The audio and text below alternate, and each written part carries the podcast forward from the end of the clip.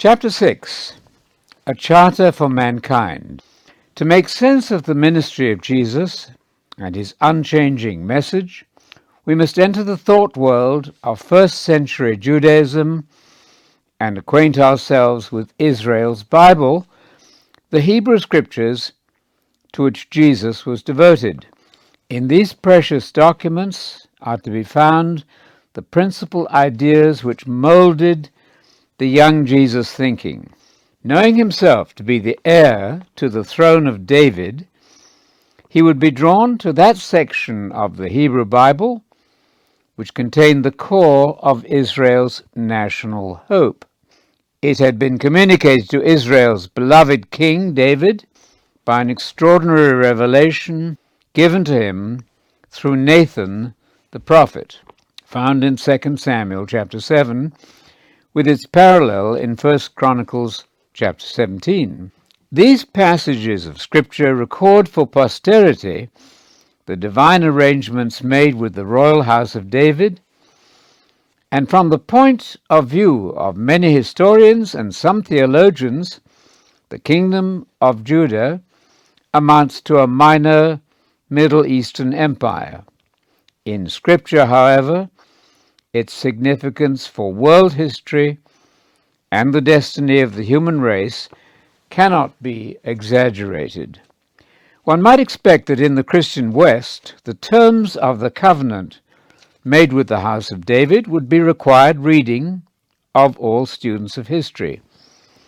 The scriptural documents laying out God's intentions for the world through the royal line of David, representing the house of Judah, are vastly more significant than the Magna Carta or the Declaration of Independence. The contract established with David and his descendants is backed by no less a power than the Creator himself.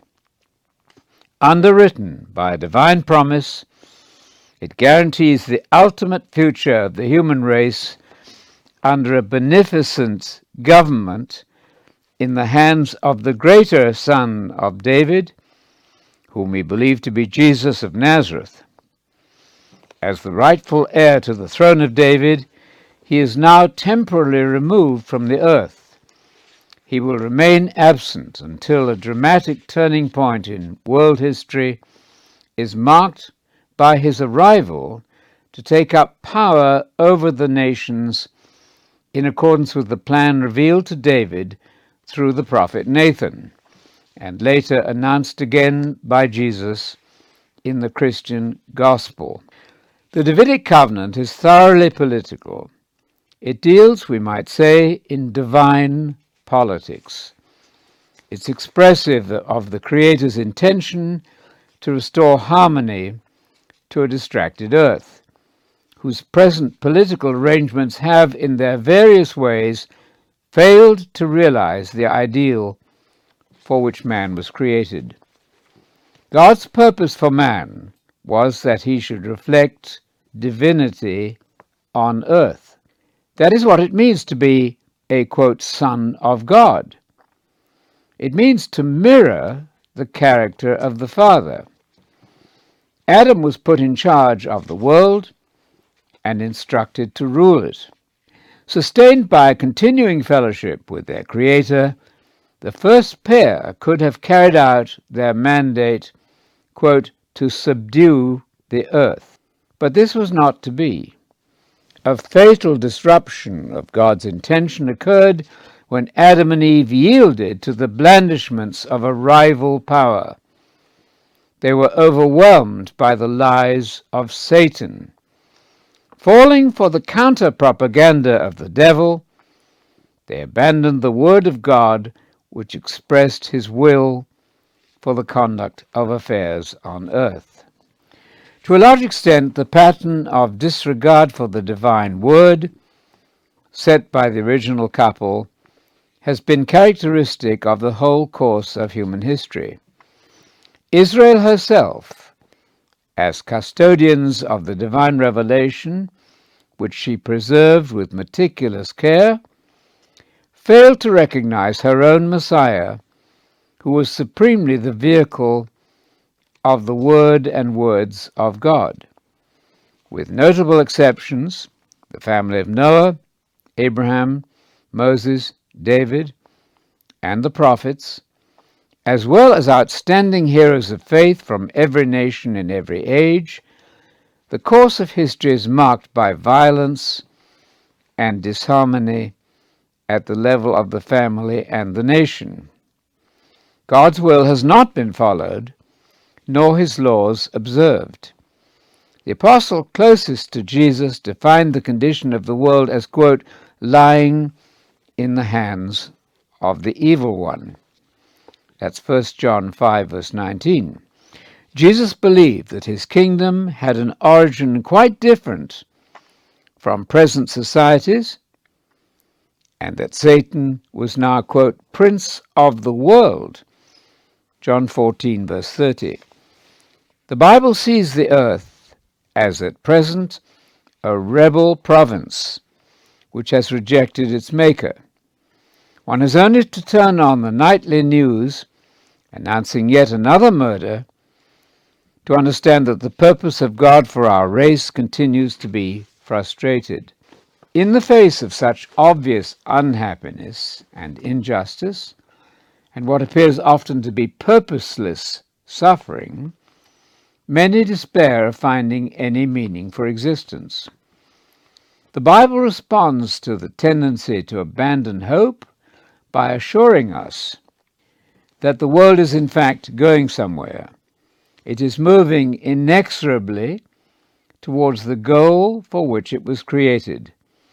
But let no one think that human progress will lead us gently to a safe haven of peace and prosperity.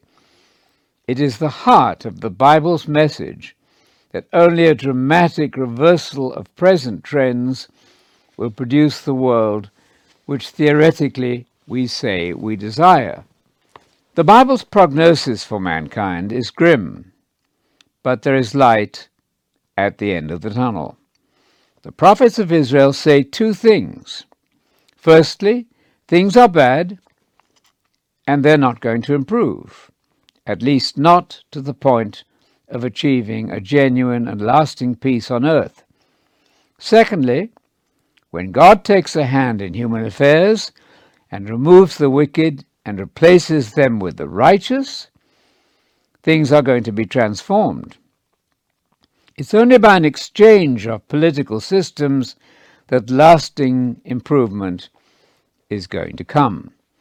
More specifically, it's only when God's chosen and trained agents take over the reins of government that order will be restored worldwide. This is the essence of God's gospel, the announcement of the gospel of the kingdom. Unfortunately, this kind of analysis of our problem is not popular, and many reject out of hand the biblical solution. The idea that we are not going to, quote, make it without a divine intervention deals a blow to our sense of independence. Many who claim to be Christians pick from the Bible what is comforting and reject the massive amount of biblical material dealing with future judgment, an event described in both Testaments as the day of the Lord. The day of the Lord is simply the future moment in history when God decides to intervene to change the course of world affairs dramatically, cataclysmically, and forever. The day of the Lord of the Hebrew Bible is equated in the New Testament with the future arrival of Jesus to rule in his kingdom. This proves once again that New Testament Christians have not discarded the Old Testament.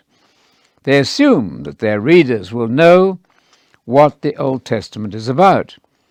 They do not feel the need to restate what had already been declared by the prophets.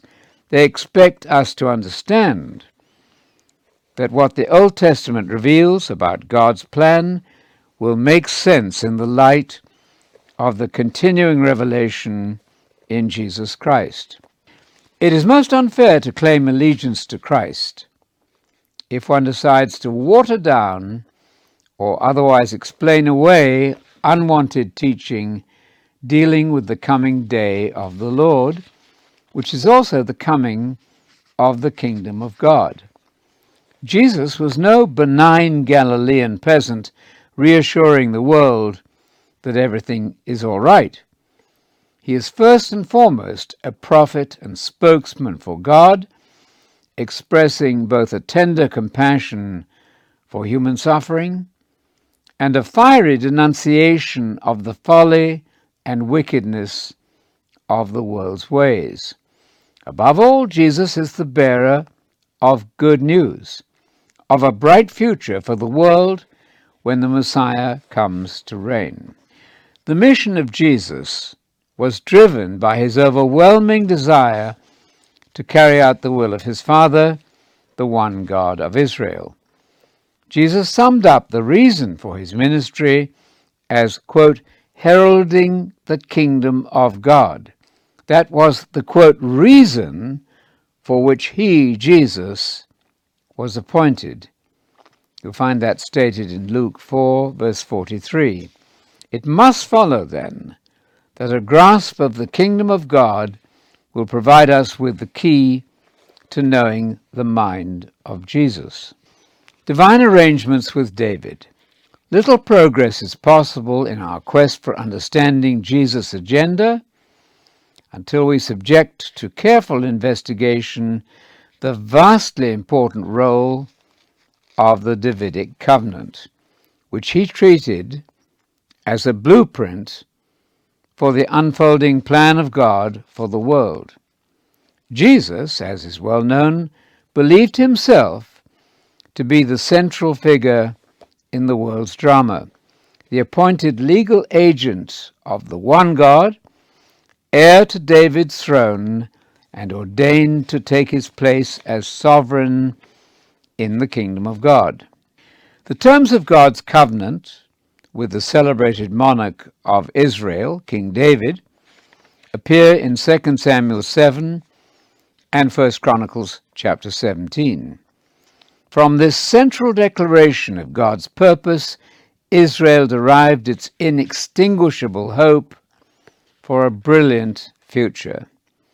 The text from the Samuel version is as follows Once the king had settled into his palace, and Yahweh had granted him rest from all the enemies surrounding him, the king said to the prophet Nathan, Look, I'm living in a cedar wood palace, while the ark of God is under awnings. Nathan said to the king, Go and do whatever you have in mind, for Yahweh is with you. But that very night, the word of Yahweh came to Nathan. I quote, Go and tell my servant David, Yahweh says this to you Are you to build me a temple to live in? I've never lived in a house from the day I brought the Israelites out of Egypt until today, but I have kept traveling with a tent for shelter. In all my travels with all the Israelites, did I say to any of the judges of Israel, Why do you not build me a cedar wood temple? This is what you must say to my servant David Yahweh Sabaoth says this I took you from the pasture, from following the sheep, to be leader of my people Israel. I've been with you wherever you went. I've got rid of all your enemies for you. I'm going to make your fame as great as the fame of the greatest on earth. I'm going to provide a place for my people Israel. I shall plant them there and there they will live and never be disturbed again, nor will they be oppressed by the wicked any more, as they were in former times, ever since I instituted judges to govern my people Israel. And I shall grant you rest from all your enemies. Yahweh furthermore tells you that he will make you a dynasty And when your days are over and you fall asleep with your ancestors, I shall appoint your heir, your own son, to succeed you, and I shall make his sovereignty secure. He will build a temple for my name, and I shall make his royal throne secure forever. I shall be a father to him, and he a son to me.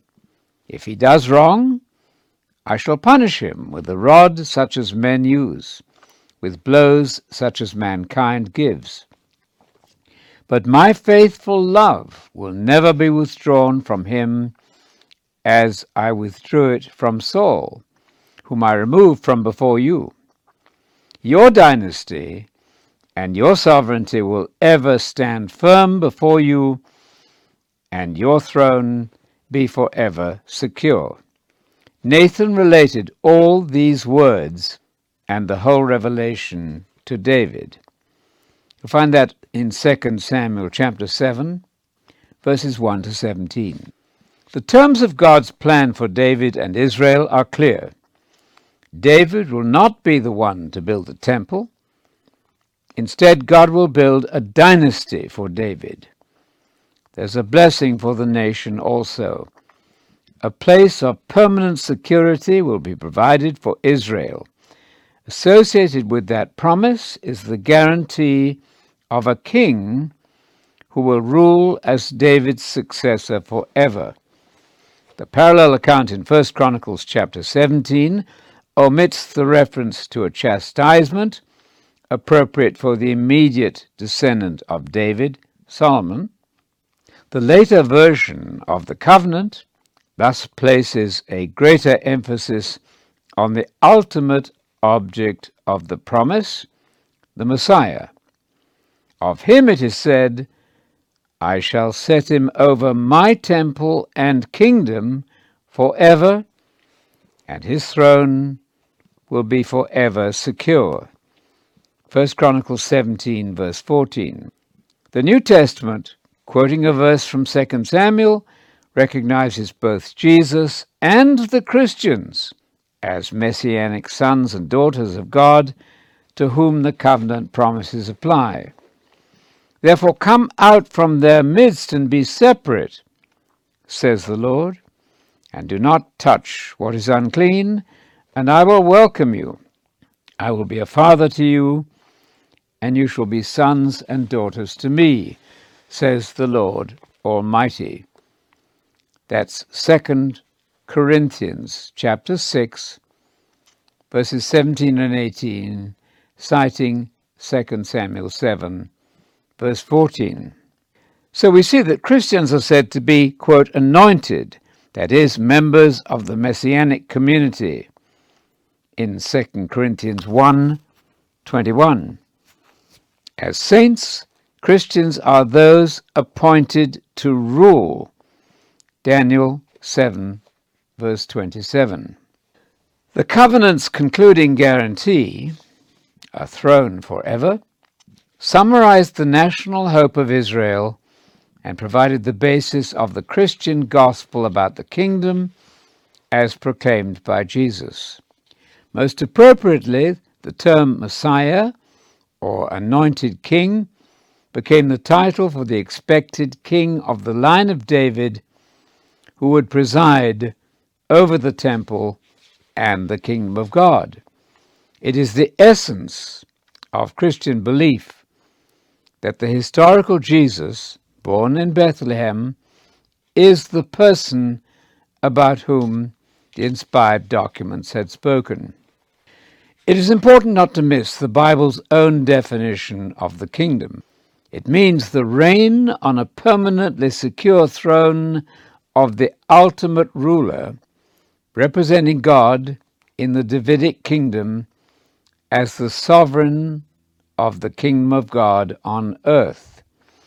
The Messiah, or Son of God, is to be ruler in, quote, my, that is, God's kingdom. 1 Chronicles 17, verse 14. We must emphasize that the divine plan has to do with a, quote, place for Israel. 2 Samuel 7, verse 10. A throne and a kingdom. None of these terms must be allowed to slip away from our grasp. These are words with normal, natural meanings. They have to do with an empire on earth and a king ruling in Jerusalem. They are exactly the terms taken up by Gabriel in Luke chapter 1, verses 32 and 33, which picks up the threads of the divine drama by pointing back to the Davidic covenant and forward to the arrival of the Davidic Empire, a new world order which will supersede our present world system forever. The birth of Jesus, as the key figure in the divine scheme, was indeed proof that God, his Father, was at work in the world according to the promises made with the chosen people. Gabriel speaks to Mary and to the world in words strongly reminiscent of 2 Samuel 7. Here are the parallels 2 Samuel 7 12 to 14. I shall make your own, that's to say, David's son, succeed you. I shall make his royal throne secure forever. I shall be a father to him, and he a son to me. And that's parallel with Luke chapter 1, verses 32 and 33. I quote Jesus will be great and he will be called the Son of the Most High. The Lord God will give him the throne of his father David, and he will rule over the house of Jacob forever, and his kingdom will have no end. The book of Chronicles recognizes the royal covenant as the substance of God's dealings with his people.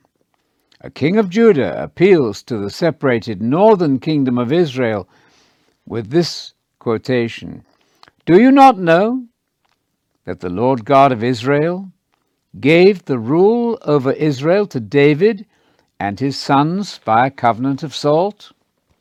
So now you intend to resist the kingdom of the Lord in the hands of the sons of David. That's Second Chronicles 13, verses 5 and 8. It is important to be reminded that David's rule over Israel is called the kingdom of God. The kingdom, it should be noted, is not a kingdom in the hearts of David's sons. It's in their hands, under their control, as they govern as Yahweh's vice regents. Looking back at the revelation he had received through Nathan, David reflected on the covenant with these words God has chosen my son Solomon to sit on the throne of the kingdom of the Lord over Israel. And he said to me, Your son Solomon is the one who shall build my house and my courts, for I have chosen him to be a son to me, and I will be a father to him. That's First Chronicles 28, verses 5 and 6. The success of Solomon depended on his faithful obedience. As is well known, he failed the test, as did many of his descendants of the royal line. The ultimate permanence of the throne, however, was assured by the divine oath sworn to David. For the sake of David, your servant, do not turn away the face of your anointed. The Lord has sworn to David a truth from which he will not turn back.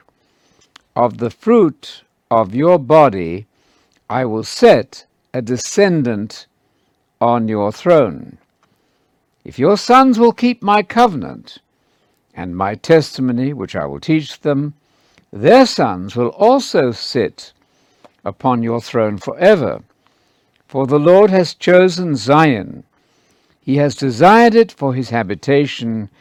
This is my resting place forever.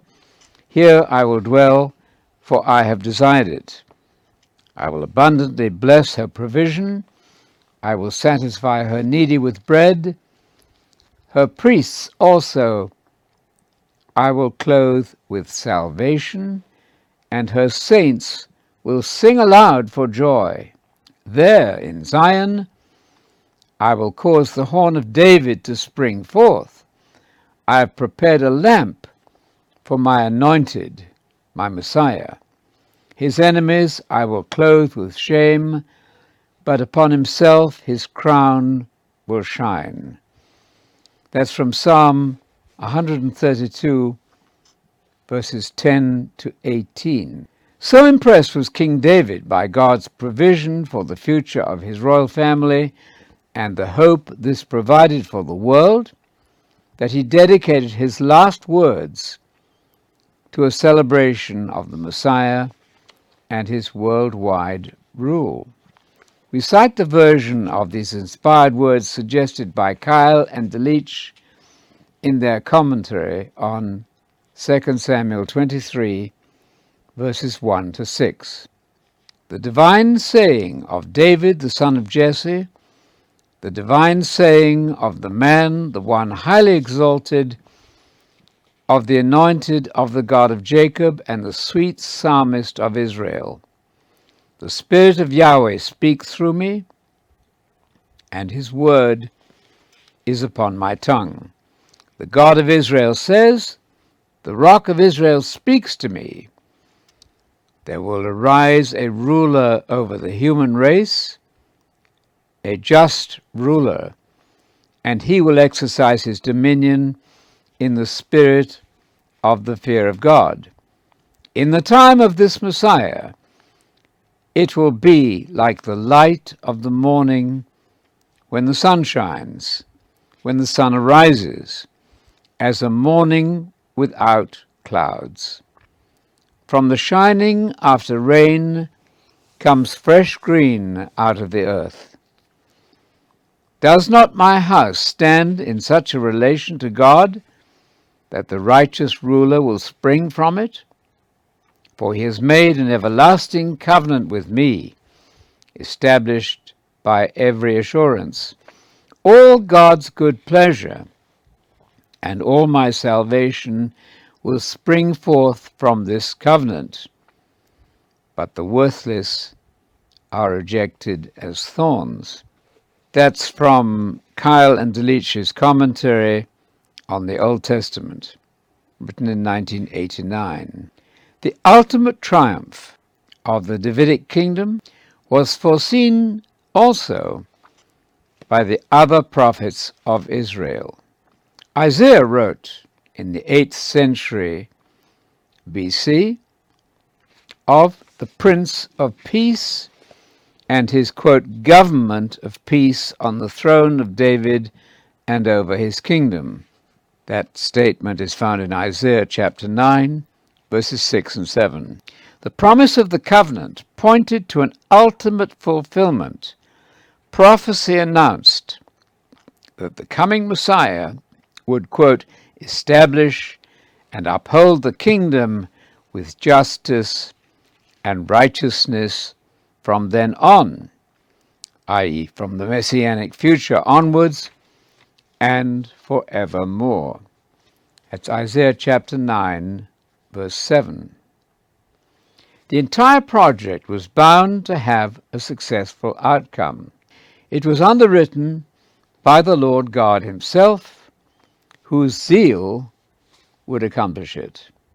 The plan of God for Israel, laid out in the covenant, had dealt with, quote, the distant future 2 Samuel 7, verse 19. A complete fulfillment in the reign of Solomon is therefore impossible. A little noticed phrase from David's response to the information provided through Nathan deserves comment.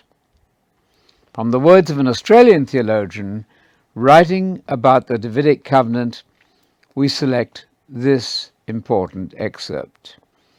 The tenor of David's prayer in 2 Samuel 7, verses 18 to 29, indicates that David well understood the covenantal significance in the widest terms of the divine promises and their effect upon humanity as a whole.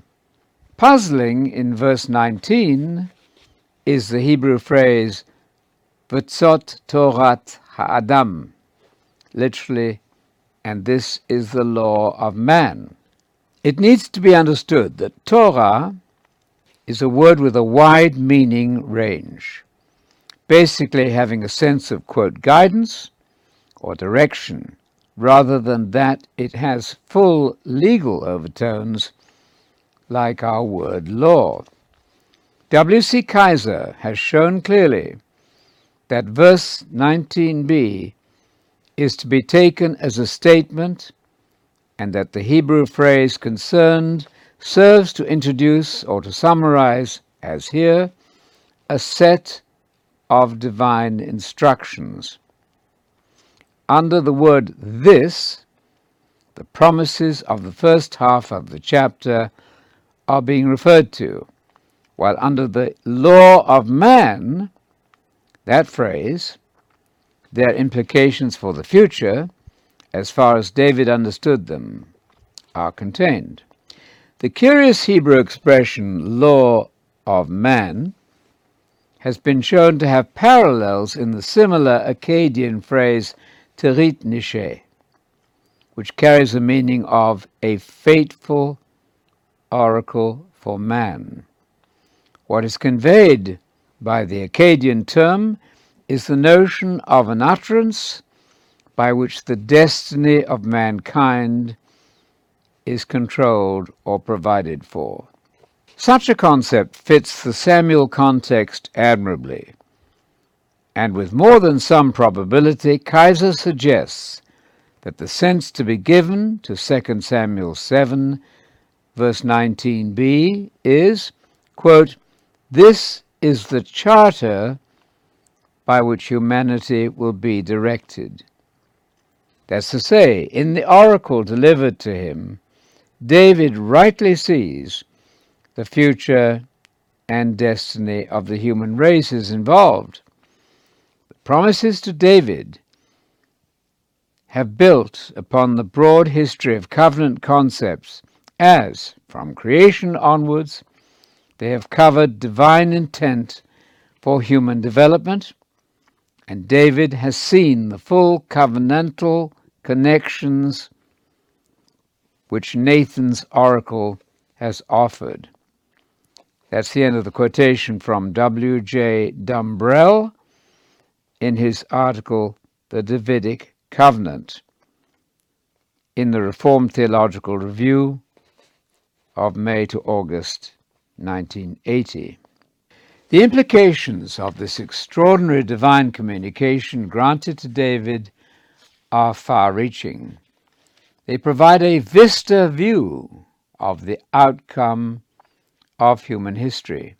The future of humanity is bound up with the future of the royal house of David.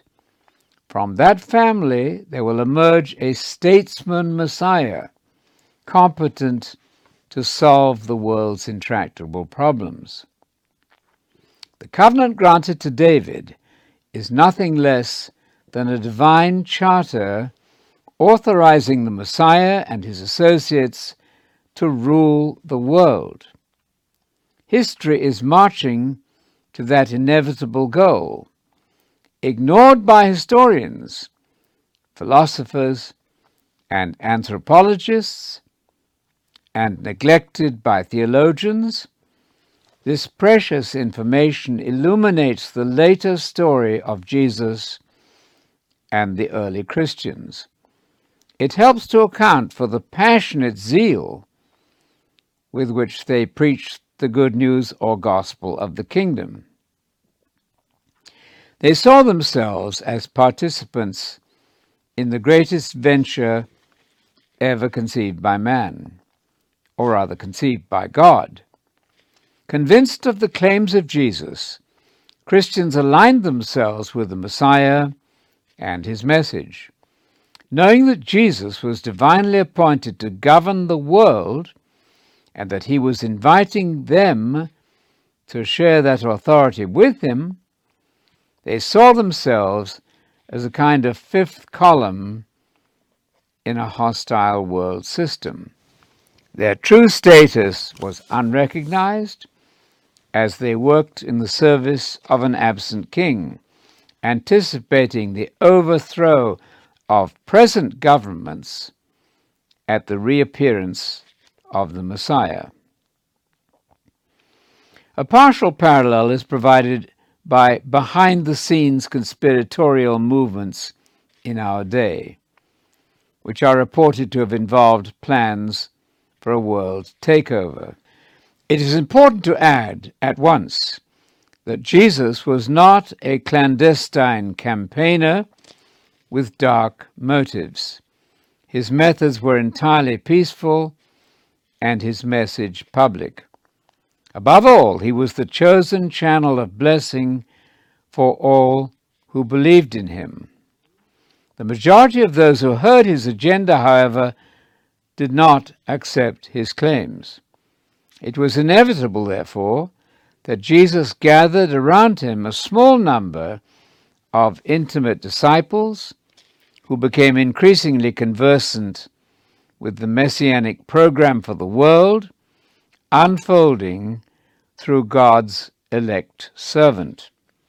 This cadre of believers formed an advance guard of the kingdom of God, which would one day be manifested in Jerusalem according to the covenant hope of the restoration of the kingdom. Because so few accepted Jesus and his messianic agenda, and I remind you of the quotation narrow is the way leading to life in the kingdom, and few find it. Matthew 7, verse 14. Those who did accept the message of the kingdom are said in the New Testament to be in possession of a precious divine secret, an invaluable treasure for which no sacrifice is too great.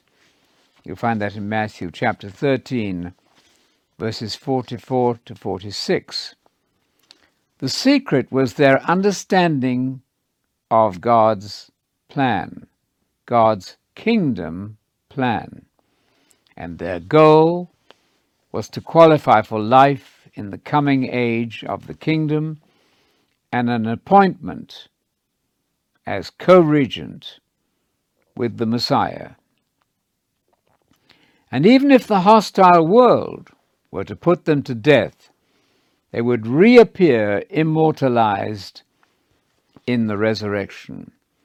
The gates of Hades, even, would not prevail against them. The Roman authorities viewed Jesus as a potential political threat, they were not unaware of the implications of messianism. Their worst fears, however, were not justified. Jesus organized no revolution and made no political move. When his less well instructed followers attempted to make him king there and then, Jesus promptly removed himself alone to a mountain. You'll find that in John chapter 6, verse 15. The time had not yet arrived for him to accede to the throne. Nevertheless, he was God's candidate for royal office. Jesus knew, as well as his supporters, that the role of the Messiah was to liberate Israel from foreign oppression. Luke 24, verse 21. And I note that Josephus refers to the common belief of Jews of the first century that, quote, a man from their country would become ruler of the world. Josephus said that in his book Jewish War. Jesus also knew that the path to victory was via crucifixion, resurrection, ascension, and a period of absence at the right hand of the Father. The time for an overt assumption of world power was not yet ripe. The non fulfillment of the covenant. The failure of Jesus as Messiah to effect a world revolution or even a change of government in his own country has presented Bible readers with a problem. In what sense can Jesus be the Messiah if he never inherited the throne of David in Jerusalem? How can the Davidic covenant have been realized as long as the Messiah is not in possession of the throne of the royal house of Judah? A traditional solution espoused by churches is to say that Jesus has in fact been exalted to the status promised to him by being taken to the right hand of the Father. His position at present satisfies the conditions of the ancient promises. But this theory is most problematic. Such an explanation entails giving the messianic idea an entirely new meaning divorced, as we think, from the ideas which clustered around the Messianic hope in its historical setting. These ideas the New Testament never abandoned. Jewish commentators, faced with the same facts, argue, on the other hand, that the failure of Jesus to accomplish what the Messiah was destined to do, that is, rule as king in Israel, merely goes to show that Jesus was not the Messiah. He obviously never became Messiah in the sense demanded by the prophets and the covenants. The tension caused by this enigma is at the root of much of the division amongst those calling themselves Christians, as well as between Christians and Jews. Our purpose in these chapters is an attempt to demonstrate that neither the Jew nor traditional Christian holds a position justified by divine revelation. We believe with the Jews that any claimant to messiahship is a fraud if he never accedes to a restored throne of David. Without such promotion to royal office, inheritance of the land, accompanied by the liberation of his people, and world rulership, he simply cannot be the biblical Messiah. The truth of the whole revelation given to Abraham and David is at stake on this point.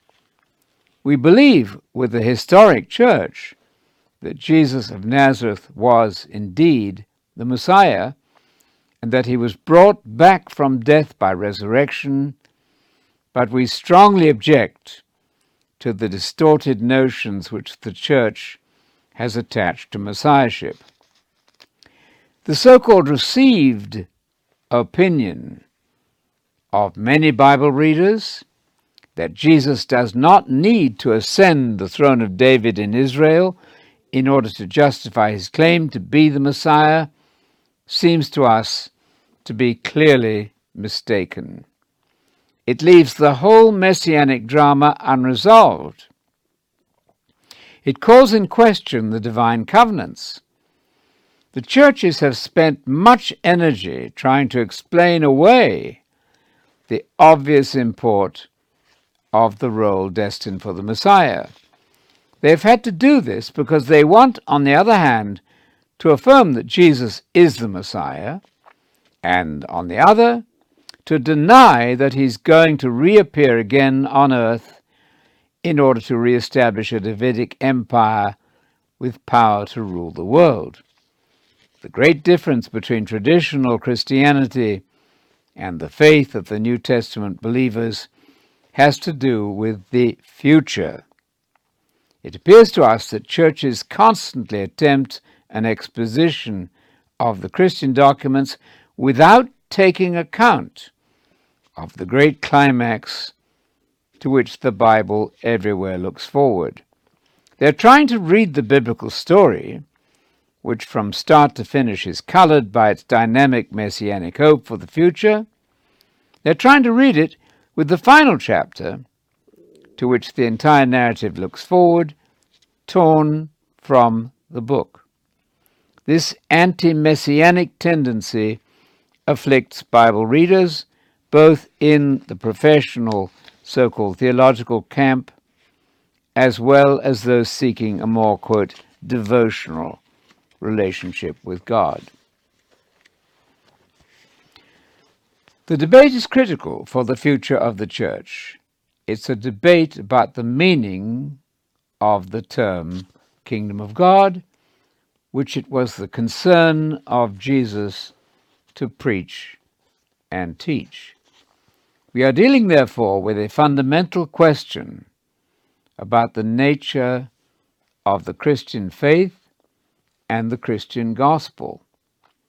The problem presents itself in this way.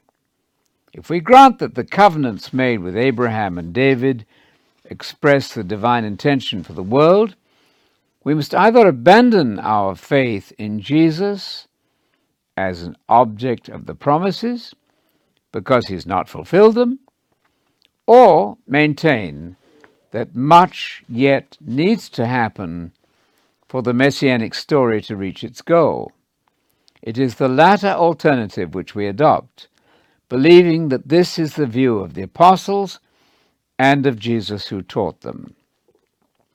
The resolution of the difficulty presented by the non fulfillment of the plan, the world has obviously not returned to paradise under a restored messianic kingdom.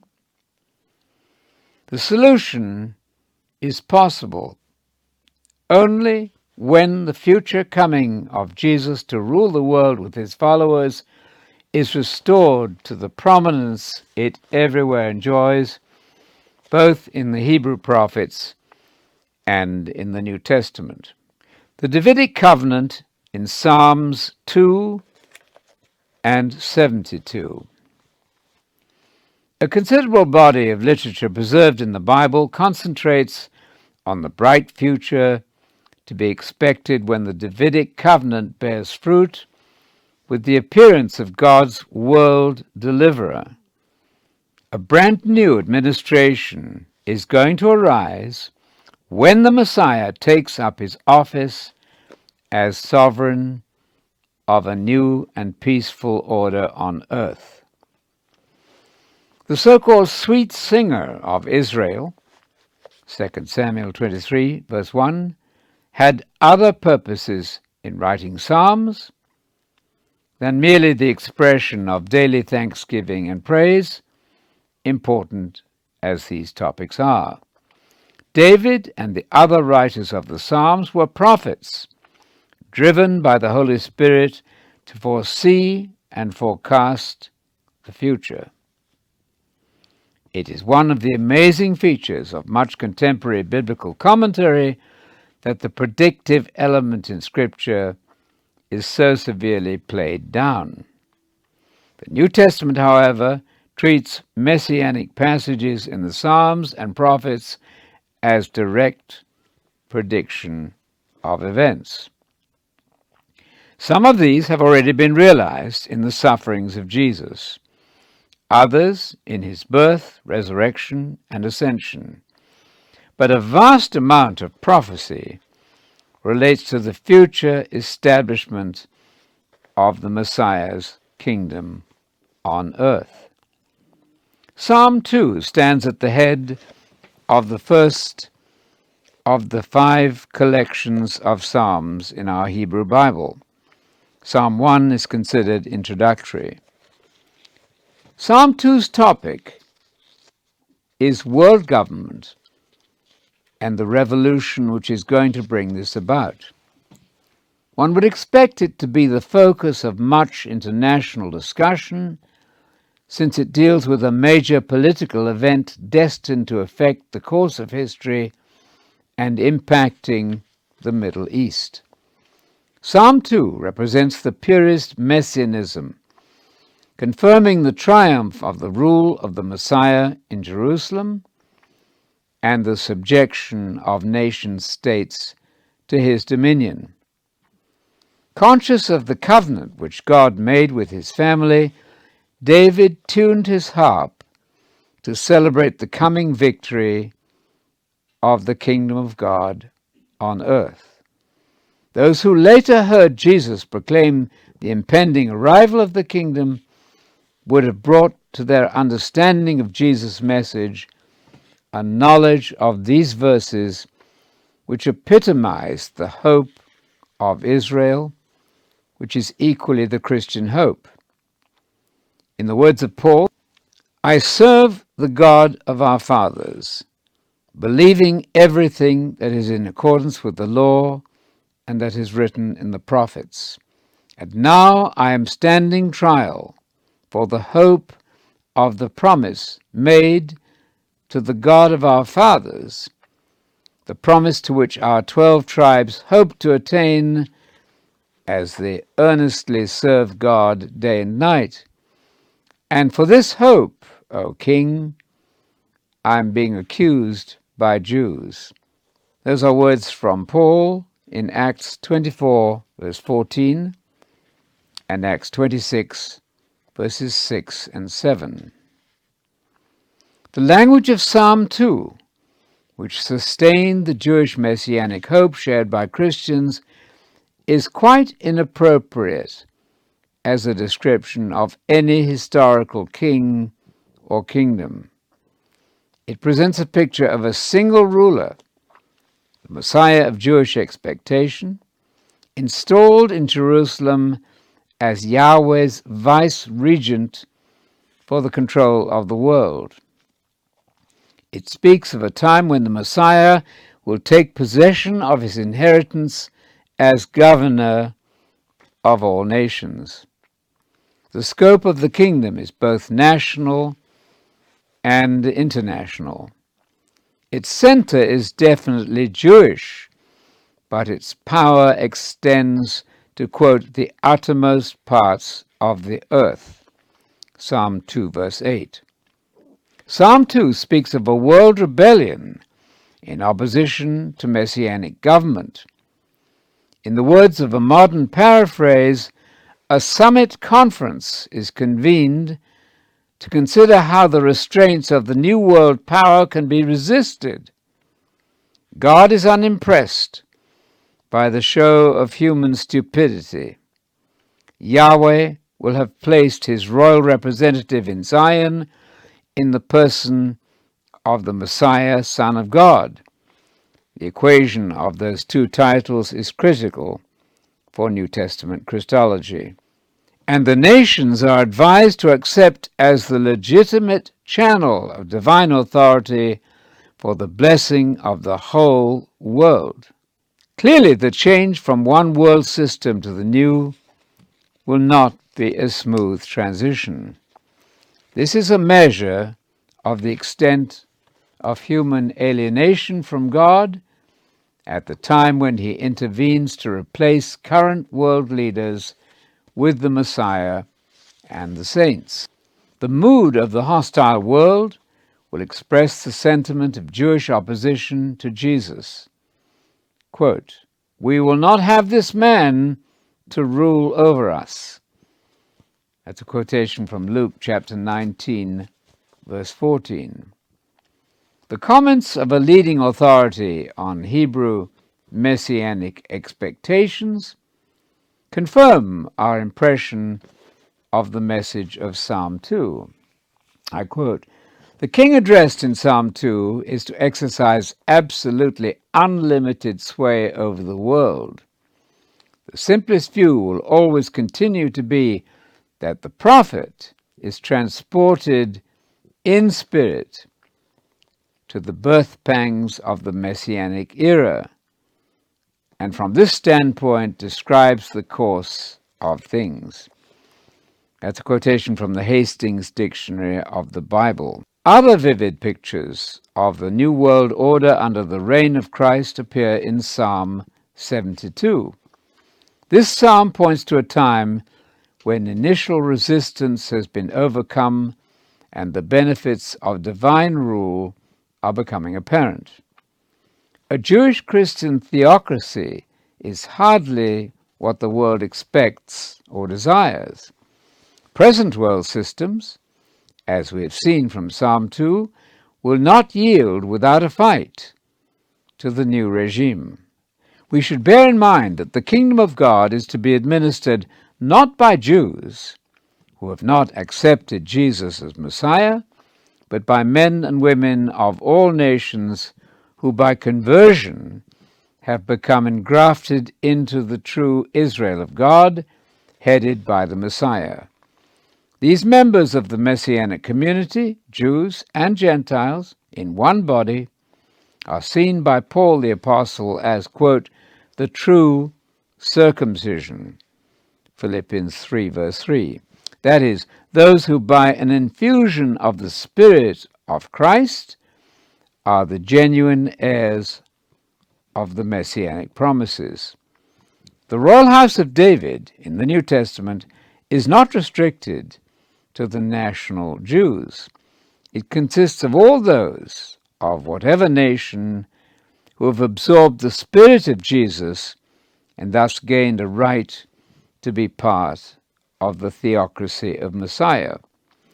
This is the implication of Jesus' promise that believers are constituted messianic sons of God.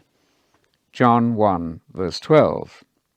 Under their benign rule with Jesus, the blessings outlined in Psalm 72 will spread across the earth. The psalm is probably the work of Solomon, who had inherited the messianic ideal from his father David. It opens with a prayer that God would administer peace on earth through his chosen king. I quote, Give the king your judgments, O God, and your righteousness to the king's son. Psalm 72, verse 1. The gift of divine judgment is to be conferred on the ruler of the kingdom. Jesus sees himself as the recipient of that office. I quote The Father gave the Son of Man authority to execute judgment. John 5, verse 27. Jewish tradition considered the ideal king to be the Messiah.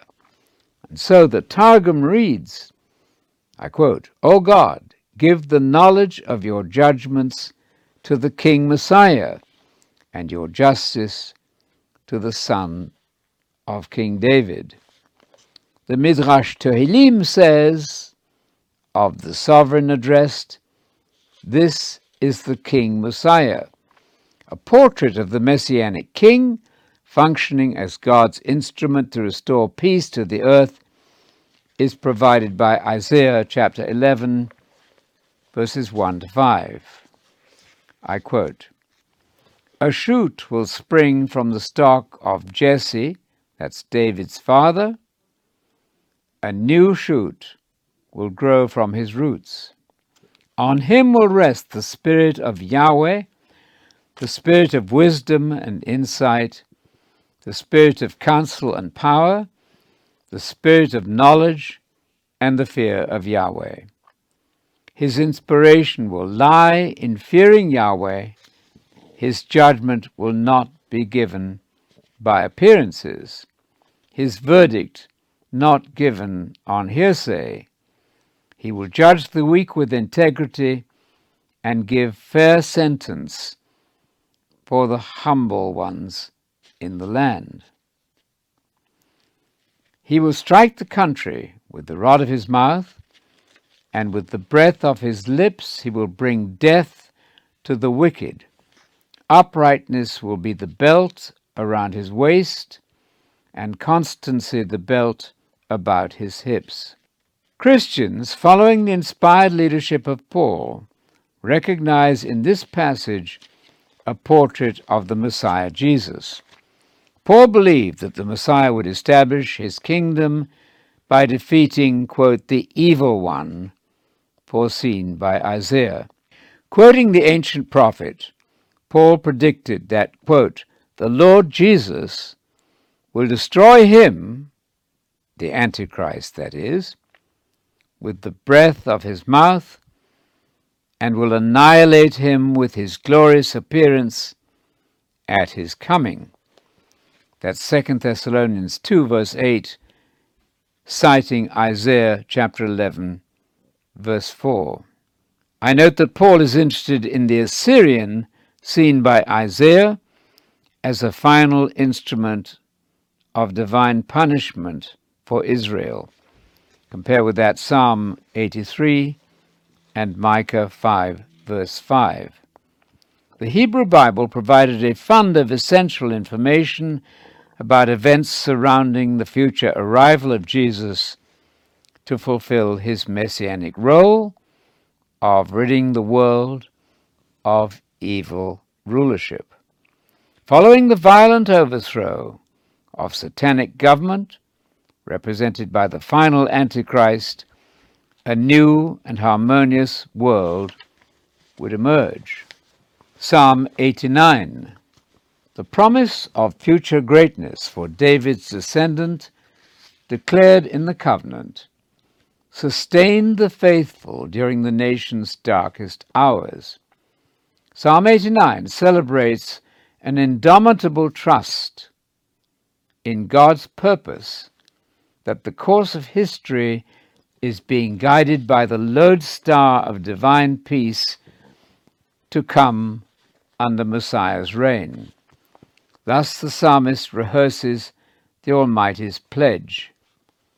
I quote I have made a covenant with my chosen one, sworn an oath to my servant David. I have made your dynasty firm forever. I've built your throne stable age after age. Once you spoke in a vision to your faithful, and you said, I've given strength to a warrior, I've raised up a man chosen from my people. I found David, my servant, and anointed him, that's to say, made him a Messiah, with my holy oil. My hand will always be with him, my arm will make him strong. No enemy will be able to outwit him, no wicked man overcome him. I shall crush his enemies before him, strike his opponents dead. My constancy and faithful love will be with him. In my name, his strength will be triumphant. I shall establish his power over the sea, his dominion over the rivers. He will cry to me, You are my Father, my God, the rock of my salvation. So I shall make him my firstborn, the highest of earthly kings. I shall maintain my faithful love for him always. My covenant with him will stay firm. I have established his dynasty forever, his throne to be as lasting as the heavens. I shall not violate my covenant. I shall not withdraw the word once spoken. I have sworn by my holiness once and for all Never will I break faith with David. His dynasty shall endure forever, his throne like the sun before me, as the moon is established forever, a faithful witness in the skies. That's Psalm 89, verses 3 to 37. Once again, we have the authority of the apostle for applying these words to Jesus. In pursuit of the messianic ideal, God the Father has begun to rescue believers from the devil's oppressive regime. God has rescued us from the ruling force of darkness and transferred us to the kingdom of the Son that He loves. He is the image of the invisible God, the firstborn of all creation. He's the firstborn from the dead, by resurrection, that is, so that he should be supreme in every way. That's from Colossians chapter 1, verses 13, 15, and 18.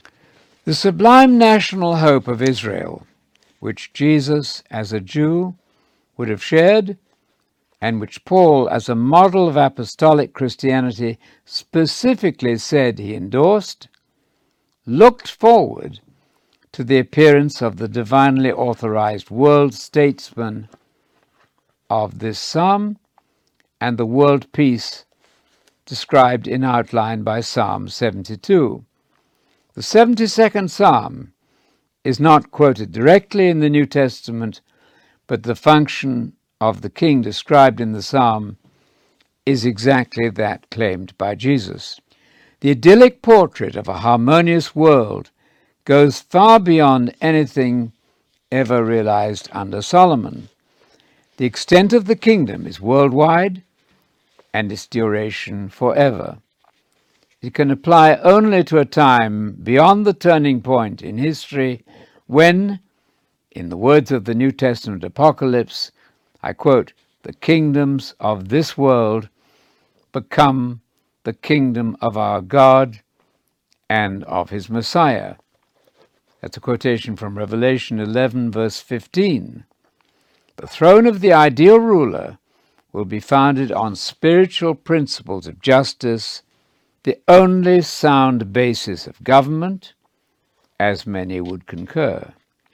The seed of righteousness bears fruit when all oppression comes to an end and when refreshment comes to the earth under the influence of a new culture instituted by the Messiah. Eventually, all nations will see the benefits of God's rule through his Son, See, for example, Isaiah chapter 19, verses 16 to 25. It was for this happy condition on earth that Jesus, whose heart was moved by the suffering he saw everywhere, urged us to pray, Thy kingdom come on earth. Matthew 6, verse 10.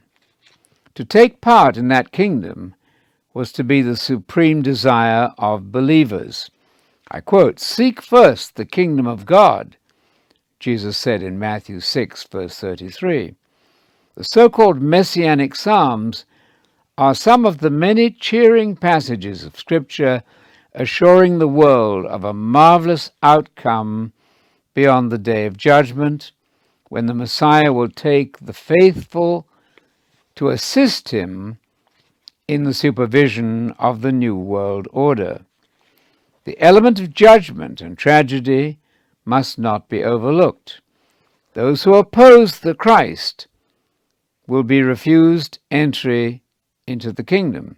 A certain standard of conduct is required of those who hope to enter the kingdom when it comes. Unless your righteousness exceeds that of the scribes and Pharisees, you will not be able to enter the kingdom. So Jesus said in Matthew 5, verse 20. Disqualification because of certain unrepented, unethical practices threatened even members of the church community. Paul, like Jesus, insists on Christian standards for salvation.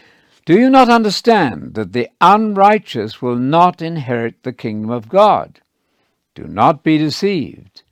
Neither fornicators, nor idolaters, nor adulterers, nor effeminate, nor homosexuals, nor thieves, nor the covetous, nor drunkards, nor revilers, nor swindlers will inherit the kingdom of God. 1 Corinthians 6, verses 9 and 10.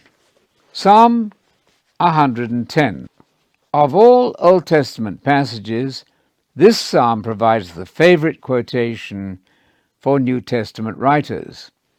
Not surprisingly, since it encapsulates so beautifully the Messiah's progress towards world rule. Psalm 110 is cited or alluded to in the New Testament some 25 times. It is introduced as a divine oracle. I quote, The utterance of Yahweh to my Lord, Adoni, the king. And it has close affinities with the Davidic covenant. Both the rabbis and Jesus saw in David's Lord, with a lowercase l, the promised Messiah King. Mark 12, verses 35 to 37. The psalm contains all the elements of the New Testament revelation. Some have suggested that the New Testament is really a discussion and expansion of this Psalm 110. The book of Hebrews is virtually a commentary on its first verse. The two principal players in the divine drama are Yahweh and his Messiah, who is the Lord, and paradoxically, also the Son of David. Fulfillment of part of this psalm came with the ascension of Jesus to the right hand of the Father. Peter makes this the concluding point of his revolutionary sermon announcing to dismayed Jews that they have recently crucified their Messiah. Acts 2, verses 34 to 36. To clarify a perplexing situation, Peter brings in the evidence of the prophetic oracle of Psalm 110.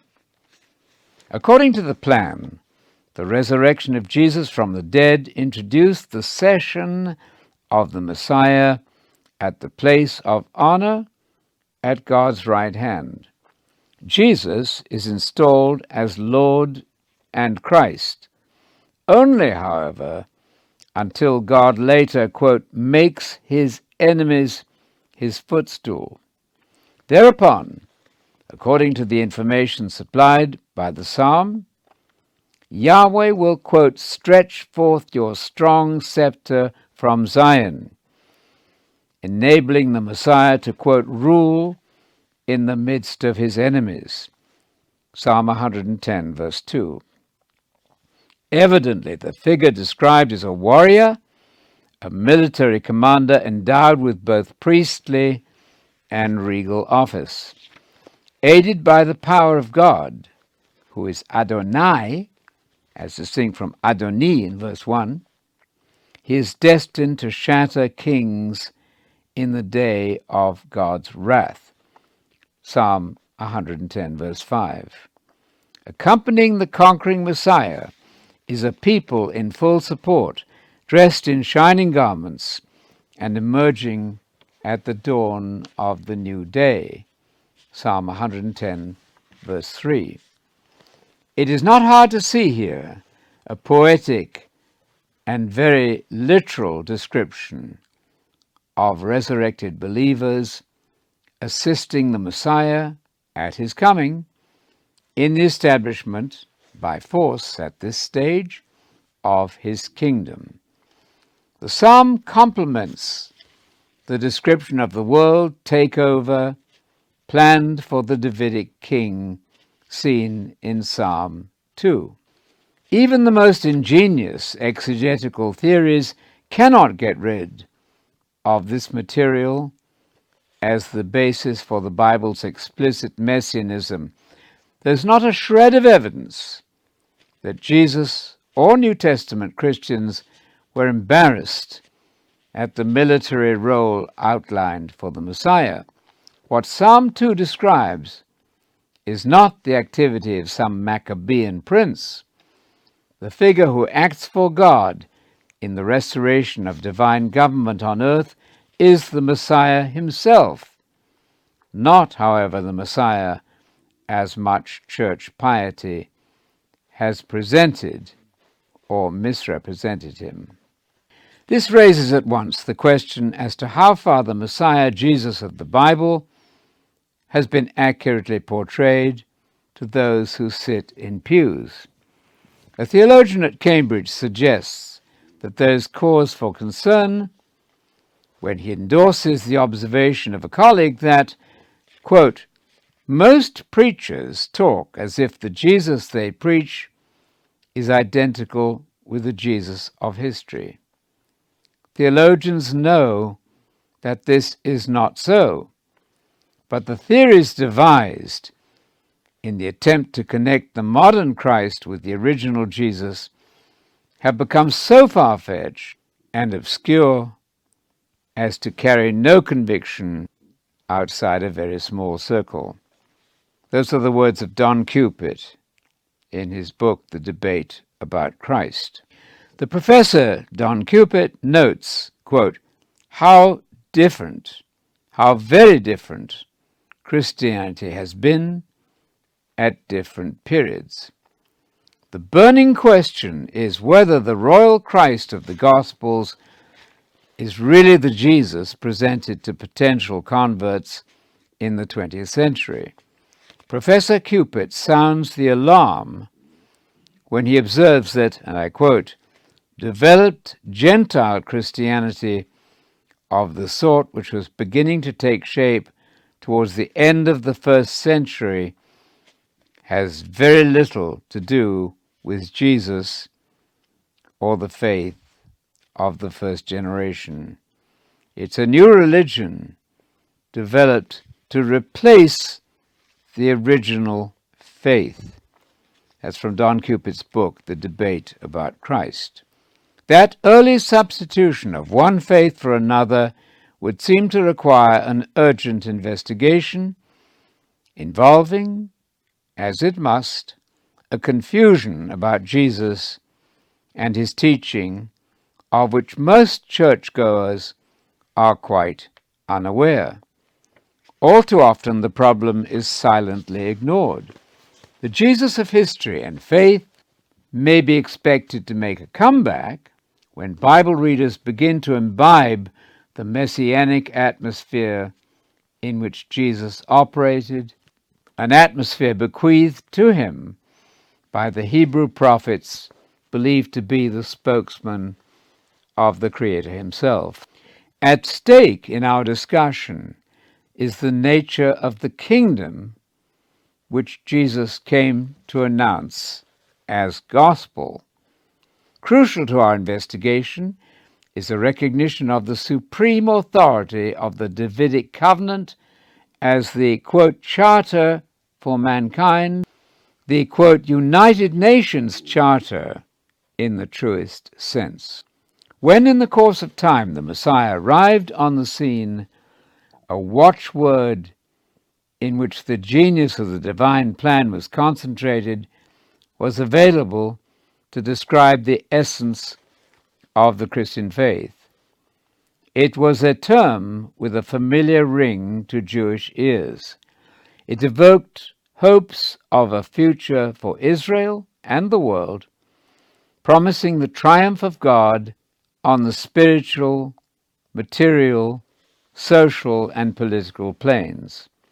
It was also a thoroughly apocalyptic idea, announcing a judgment to come upon all forms of godlessness, and, by a spectacular intervention, the appointment of a new government over human affairs. Our New Testament is devoted to the preparation of those who seek to obtain a place in that new age of the coming kingdom of God on earth.